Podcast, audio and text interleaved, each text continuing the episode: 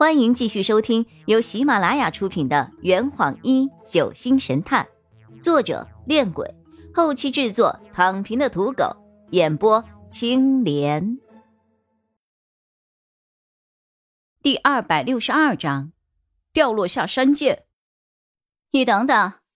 张璇拦下了卖花少女，她戴着墨镜、口罩和帽子，抱着花，唯唯诺诺的看着我们。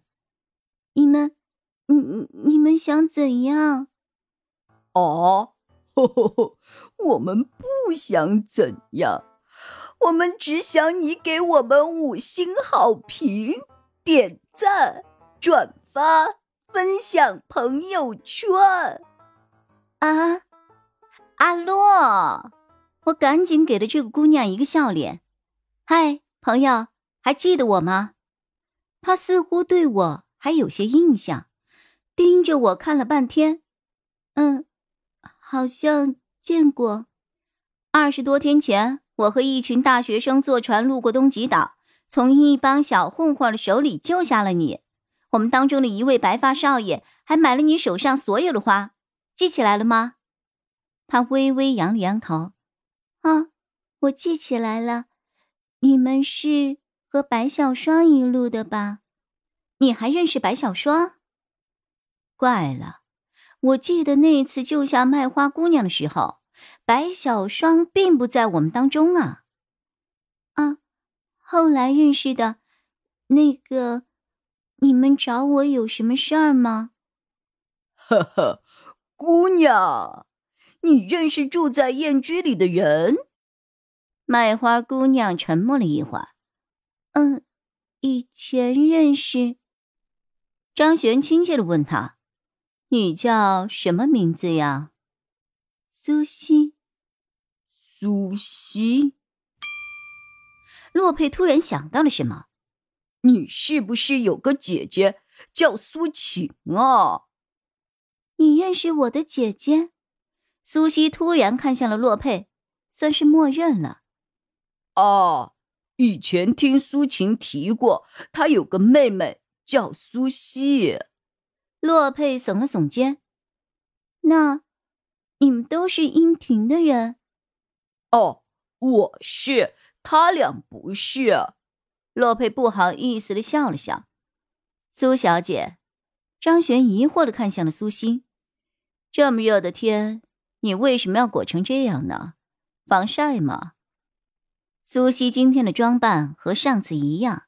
帽子、口罩、墨镜将自己的脑袋完全遮掩了起来，不露一点皮肤。被张璇这么一问，苏西又紧了紧头上的帽子，指了指我：“嗯，这位小姐应该知道，我叫林雨涵。”迟到的自我介绍。那个，你是不是怕水啊？我对苏西的脸还算是有些印象。他之所以将自己的头和脸包裹起来，是因为他脖子以上的部位都很脏，好像很久都没有洗过的样子。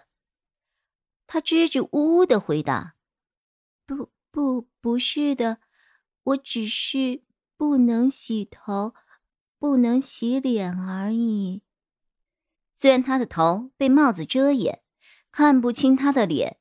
但是他的双手、双臂和脚踝，除了被太阳晒得有些黑外，其实挺干净的，不，应该说是非常干净。张璇的好奇心突然上来了，不能洗是病吗？苏西没有直接的回答我们。之后，他带我们走到了岛上的集市区，穿过了一条名为。海螺街的闹市区，然后来到了街道尽头一家名为“花开物语”的花店。苏西的家就住在花店的后面。花店老板是一位叫小明的平头小哥，他是二亭亭主天珠的手下，负责在这里照顾苏西和他的家人，以及岛上各处的联络和监视工作。苏西将没有卖完的花。抱回了后院，洛佩四处打量着清新舒适、以暗色调为主的花店，原来这里就是天珠在岛上的根据地呀！小明对我们说：“六年前，天珠大人从穷山岭上掉落下了山涧，身负重伤，随水漂流来到了这座岛。当时幸蒙苏西一家搭救，天珠大人才得以在岛上安心养伤，恢复身体。在那段时间里。”天珠大人是靠苏晴小姐才与外界取得联系的，最后才能安全回到阴庭。伤好之后，天珠大人便将苏晴小姐带在了身边，委以重任，打算好好的培养她。